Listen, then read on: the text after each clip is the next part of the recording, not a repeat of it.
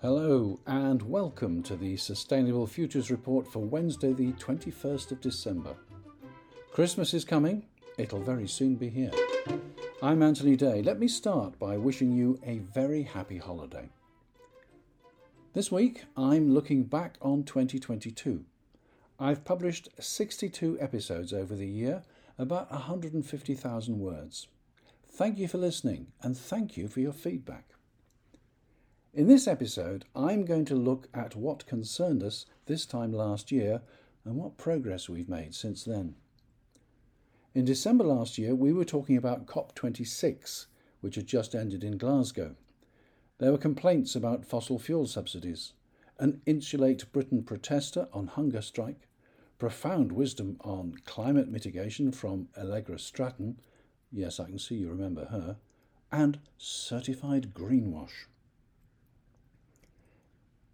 The Climate Change Committee, which advises the British government on dealing with the climate crisis, responded to COP26 this week last year. COP26 in Glasgow, it said, marked a step forward in global efforts to address climate change, but how far this can be considered a success will depend on follow up actions over the coming year and beyond. As president of COP26, UK Minister Alok Sharma was responsible for pushing through the decisions reached right up to the start of COP27 in November this year. His main task was to persuade the participating nations to upgrade their NDCs, or nationally determined contributions, towards the achievement of net zero in 2050. It proved to be a hard and largely unsuccessful assignment, and COP26 was largely written off as yet another talking shop, in the hope that 2022's COP27 would finally urge people into action. In the event, COP27 was another event which overran and reached its conclusions in the wee small hours, conclusions seen by many to be too little and too late. There was an agreement reached on loss and damage, putting responsibility on the developed countries to assist the developing countries which are experiencing the most serious consequences of the climate crisis. Many other things were not achieved. Alok Sharma singled out Emissions peaking before 2025, as the science tells us is necessary. Clear follow through on the phase down of coal. A clear commitment to phase out fossil fuels. Not in this text, he said. It's worth repeating his closing remarks to the conference. Friends, I said in Glasgow that the pulse of 1.5 degrees was weak. Unfortunately, it remains on life support. And all of us need to look ourselves in the mirror and consider if we have fully risen to that challenge over the past two weeks. Colleagues, I will not be in this chair at COP28 when our ambition and our implementation is tested in the global stocktake year. But I assure you, indeed I promise you, that if we do not step up soon and rise above these minute to midnight battles to hold the line, we will all be found wanting. Each of us will have to explain that to our citizens, to the world's most vulnerable countries and communities, and ultimately to the children and grandchildren to whom many of us now go home. The Committee on Climate Change recommended that the UK government should focus its efforts on strengthening delivery rather than increasing its headline target. The committee advised that in response to the Glasgow call for a phase out of inefficient fossil fuel subsidies, the Treasury should initiate a review of the role of tax policy in delivering net zero and that the UK should considerably strengthen its policies on adaptation. Twelve months on, nothing seems to have been done on that. Probably another casualty of unsettled government in the UK this year. More on that below.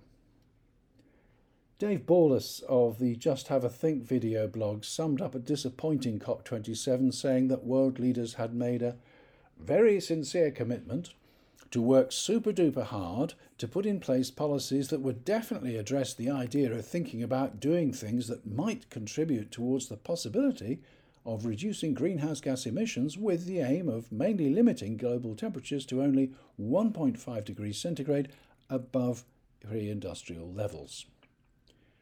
In other words, another talking shop. You can find Just Have a Think on YouTube. Last year, non violent protest and civil disobedience by the group called Insulate Britain was making the headlines. One of the number who was arrested and imprisoned went on hunger strike. Emma Smart gave up after 26 days, saying that marked 26 ineffective COPs. She was arrested again in April this year and once again went on hunger strike and had to be hospitalised. People like Emma will not give up because they see the impending crisis and they see that nothing, or at least not nearly enough, is being done about it. This year, Just Stop Oil has come to prominence for blocking roads, including London's M25 orbital motorway. Zoe Cohen, who appeared recently on the Sustainable Futures Report, was one of seven people who cracked the glass windows of the headquarters of Barclays Bank at Canary Wharf in London. All seven were arrested, charged, and found guilty of criminal damage and will be sentenced on the 27th of January. Just Stop Oil is calling on the government to withdraw its licenses for new oil and gas exploration. If we have an objective of achieving net zero by 2050, producing more fossil fuels is an illogical nonsense. The reaction of both the Prime Minister and the Leader of the Opposition is to promise stricter penalties for people taking part in non violent disruptive protests. It is worrying that they do not understand why people are carrying out these protests. They do not seem to realise that greater penalties will not deter them. On the 23rd of February, I published my interview with Louis Cox Brusseau of Sibylline, a strategic advisory firm, about the situation in Russia. On the 24th of February, Russia invaded Ukraine. There have been wide ranging consequences for the world ever since, and the energy markets were sent into turmoil. Nord Stream 2, a multi billion pipeline constructed to bring gas from Russia into Germany and the rest of Europe, had been completed, but permission to put it into operation was refused by the German government at the last minute. Later in the year, sections of the pipeline running under the Baltic Sea were damaged by unexplained explosions. Almost every episode of the Sustainable Futures Report addresses energy in some way or another. Energy is fundamental and crucial to our present way of life. Not surprising then, when Russia became a pariah following its invasion of Ukraine, energy prices peaked. Russia is a major supplier, supplier of gas and of diesel fuel to Western Europe. Even though sanctions were put on Russia, it was impossible for things to continue as normal without some supplies being sourced from that country. The increased price of gas, in particular, has caused problems across Europe. While the UK has never imported very much gas from Russia, it buys in the global market and has to take global prices. The government has been forced to subsidise domestic gas and electricity bills in the face of a cost of living crisis, stagnating economy, and inflation. The UK is not alone in this, although, as far as economic performance is concerned, it appears to be at the bottom of the scale as a result of Brexit. Shortages of gas, which is widely used for electricity generation, have meant that coal fired power stations have been brought back into operation in the UK and particularly in Germany, where they accelerated the decommissioning of the nuclear plants, although they appear to be having second thoughts about that now. Because of the substantially increased price of gas and electricity, many people have been opening up chimneys and installing wood burners. The Chief Medical Officer's report for the UK drew attention to the fact that pollution, particularly particulate pollution from these wood burners, was about 450 times as great as the pollution from gas boilers. This is a particular problem in urban areas Many people have installed wood burners as a lifestyle choice, but many others are installing them as a cost saving measure. They're not strictly permitted under the Clean Air Act, but local authorities don't prosecute. However, the Clean Air Act was instrumental in clearing up the serious fogs which cloaked London and other major cities right back in the 1950s. Increased particulate pollution can bring this back. Sir Chris Whitty, the Chief Medical Officer, reported that particulate pollution is highly injurious to life and cases of severe illness resulting from exposure to polluted air are increasing. John Redwood is a politician that I have little time for, but he was absolutely right when he pointed out in the early part of December that renewables were contributing just over 1% of the nation's electricity in the UK. The majority was coming from nuclear and gas fired power stations. On the other hand, in the early hours of today, 20th of December, wind power was providing 14.8 gigawatts of electricity or 56% of demand, more than the combined total delivered by gas and nuclear at that time. The fact remains that when the sun does not shine and the wind drops, we have virtually no renewable electricity. The answer must be to install more nuclear and more storage, but neither of these solutions are perfect. UK electricity demand varies between about 25 and 50 gigawatts. Nuclear power can deliver a constant supply of around 15 gigawatts, although the nuclear fleet is aging and some stations will be taken off grid for decommissioning before long. The new power station under construction at Hinkley C is scheduled to come on stream in 2027, already 10 years late. It will deliver just 3.2 gigawatts, which is quite a large power station, but a lot less than 10% of peak demand. Approval has been granted for another nuclear power station at Sizewell in Suffolk. But so far, they've not yet put a spade in the ground, so it could be 2035 or 2040 before it starts producing electricity, if it follows the pattern of Hinkley C. While wind, solar, and to some extent nuclear can provide surplus electricity, present UK energy storage capacity is negligible. The major storage facilities are pumped storage, where water is pumped to a lake at the top of a hill with surplus energy and is released down into turbines to generate electricity at times of high demand. The principal constraint on systems of this type is suitable geography.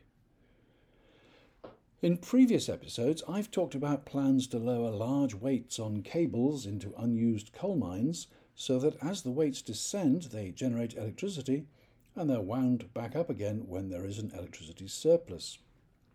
The same sort of principle has been suggested using a very heavy railway train on an incline, pulled slowly up with surplus energy and allowed to roll down, driving generators when demand requires. None of these schemes has been installed at a commercial level, and there must be doubt as to whether they ever could be. One of the key issues that must be addressed is the difference between storing energy as electricity, kinetic power, or heat. I think one of the most promising technologies that I've co- covered this year is the sand battery. The technology is incredibly simple. It is nothing more than a very large heap of sand enclosed within a concrete bunker. Surplus energy is used to heat the sand to a very high temperature, and because of the size and the ratio of the surface area to volume, temperature can be maintained for days. The heat can be extracted to create steam and run a conventional turbine electricity generating system, or it could be used for district heating systems, which are widely installed in Europe and America. So far, the sand battery is a nice idea, but as far as I know, it has not yet been implemented as a commercial scale. The fact remains that John Redwood's warning is very cogent. We do not have clean energy available when our current renewables cannot work. In the face of the climate crisis, the UK, and no doubt many other nations, has an energy crisis, and solving one with conventional methods can only prejudice the other. In other words, more fossil fuels, more climate crisis. Less fossil fuels and the lights go out and people shiver. Nuclear fusion is attractive because science says that a constant supply of electricity can be produced from minimal material inputs, leaving only low level radioactive waste. The whole thing looks infinitely preferable to conventional power from nuclear fission. This month, scientists announced that they have been able to maintain a fusion reaction delivering more energy than the energy put in to stimulate it. This could be enough energy to boil several kettles. They admit that there is much work to be done to develop the technology to a commercial scale, and therefore another 10 or 15 years will be needed.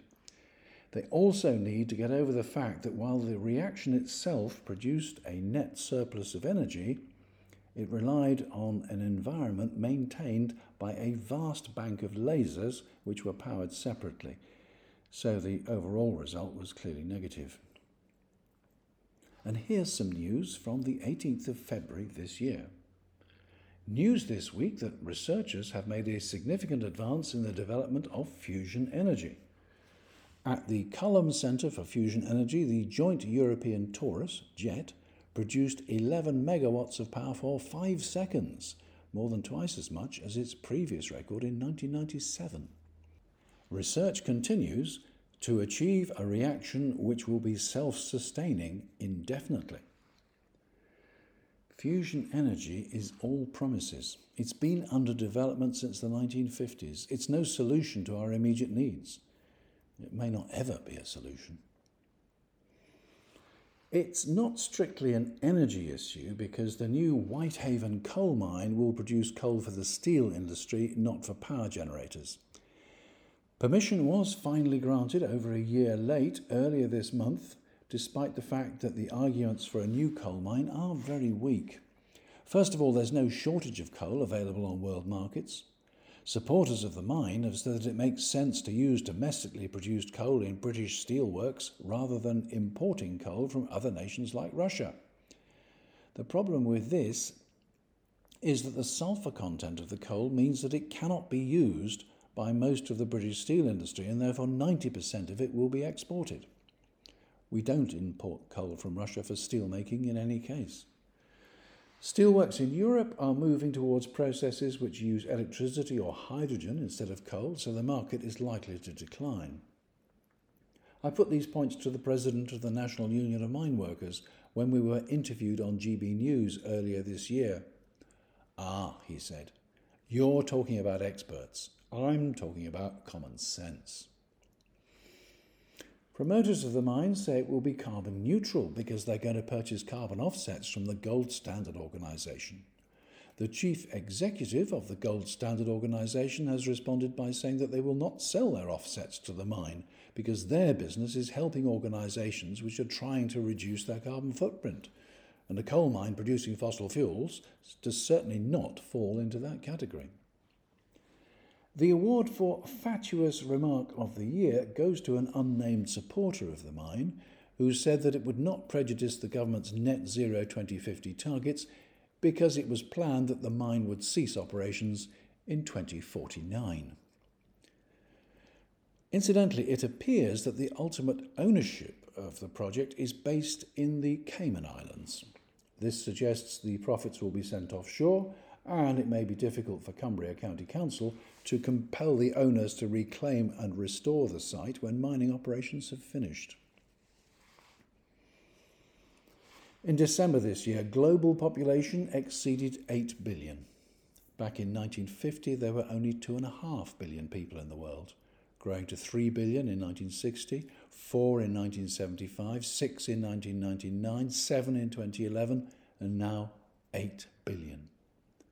The signs are that the rate of increase in population growth is beginning to slow, but that does not change the fact that population is still growing and that every citizen of the world needs to be fed. Not something that is successfully achieved even now. Population is an issue which I've not covered in much detail in 2022, so I've put it on the list for research next year. Let's talk about the UK. In many ways, 2022 was a turbulent year for the UK. We lost our Queen, who had reigned for 70 years and was the only monarch that most people had ever known. We now have King Charles III, and although there is a large proportion of the population who say they would prefer a republic, not enough people are sufficiently concerned by the idea to consider deposing him. On the political side, we are on our third Prime Minister of the year. Boris Johnson resigned in disgrace, although many people didn't see it as that and surprisingly have been happy to accept his lies, law breaking, and incompetence. Liz Truss followed on for a little more than six weeks, but created lasting damage to the economy in that short time. Now we have Rishi Sunak, the richest Prime Minister in history, who doesn't seem to understand the climate crisis at all. In fact, he decided not to go to COP27 and told the King not to go either. Then he learned that Boris Johnson would be at COP27, so he decided to go after all. Charles played a prominent role at COP26, but in spite of a pressing invitation from Egypt, the conference host country, the king was advised to remain at home. Instead, he hosted his own reception for world leaders en route to Sharm el Sheikh for COP27. Rishi Sunak also avoided COP15, the United Nations Biodiversity Conference. As far as I know, Boris Johnson wasn't there either. And finally, what about greenwash? Dr. Dominic Tantram, founding partner of Terrafiniti, posted an article on LinkedIn last year which seems just as relevant today. It's about certified greenwashing, the real greenwash kite mark. This is available to any organisation with just £197,000 plus VAT provided that at least two of the three following statements are true. Claims must be demonstrably unclear. Claims must be wildly, or at least substantially, inaccurate. Claims should be totally, or at least significantly, unsubstantiated. Oh, and by the way, who is Allegra Stratton? Well, she was in the news this time last year, but now seems totally forgotten. After being appointed to the role of Prime Minister's spokesperson at the Cabinet Office, which was cancelled before she started, she joined Alok Sharma to handle PR for COP26. She then went on to prove her total ignorance of the issues, making fatuous suggestions for saving the climate, such as not rinsing your plates before putting them in the dishwasher, not letting bread go mouldy, and using soap, not shower gel. And when asked when she was going to change her diesel car for an electric, her response was that she didn't fancy it just yet. Thank goodness we now have Therese Coffey as Environment Secretary, who has made it quite clear that the answer to the climate crisis is reusable coffee cups. Next week, on the 28th of January, my interview guest is Peter Wang Hiemdal of Repurpose. Further interviews follow throughout January but so far the slate is largely clean for the rest of the year. People all over the world listen to the Sustainable Futures Report, although not nearly enough. Although this is probably the original sustainability podcast, it's been going since 2007, the audience is still small. I think the message is important and therefore needs to be heard by more people. I shall be addressing that next year. All suggestions greatly received. One idea I have for the future is to develop national perspectives. Of course, as a UK based podcast, there will always be a UK bias, though, as climate deniers are always eager to remind me, the UK accounts for only about 1% of global emissions. That ignores the major emissions we generated as the earliest nation to industrialise and certainly doesn't justify awarding us a free ride in future. We have to set an example. Anyway, Earlier this year, we looked at sustainability from an Australian perspective. In the coming year, I'll aim to get insights from the United States and from China. If you can suggest appropriate interviewees, please get in touch. In summary, then, there are two things I want to achieve. One is to provide content which you find interesting and useful. And secondly, I want to bring the Sustainable Futures Report to a wider audience. You can help you can become a patron and make a small financial contribution to keeping the Sustainable Futures Report independent and ad-free. Patreon.com slash SFR, P-A-T-R-E-O-N dot com slash SFR. I realise many people are not in a position to do that, but one thing you could do, which would be really valuable, is to like this podcast wherever you find it. Like my postings on Twitter and like it on YouTube as well. It only remains for me now to wish you a very Merry Christmas and a happy and prosperous New Year, and to play you out in the time honoured fashion of all my Christmas episodes. I'm Anthony Day. That was the Sustainable Futures Report. Until next week.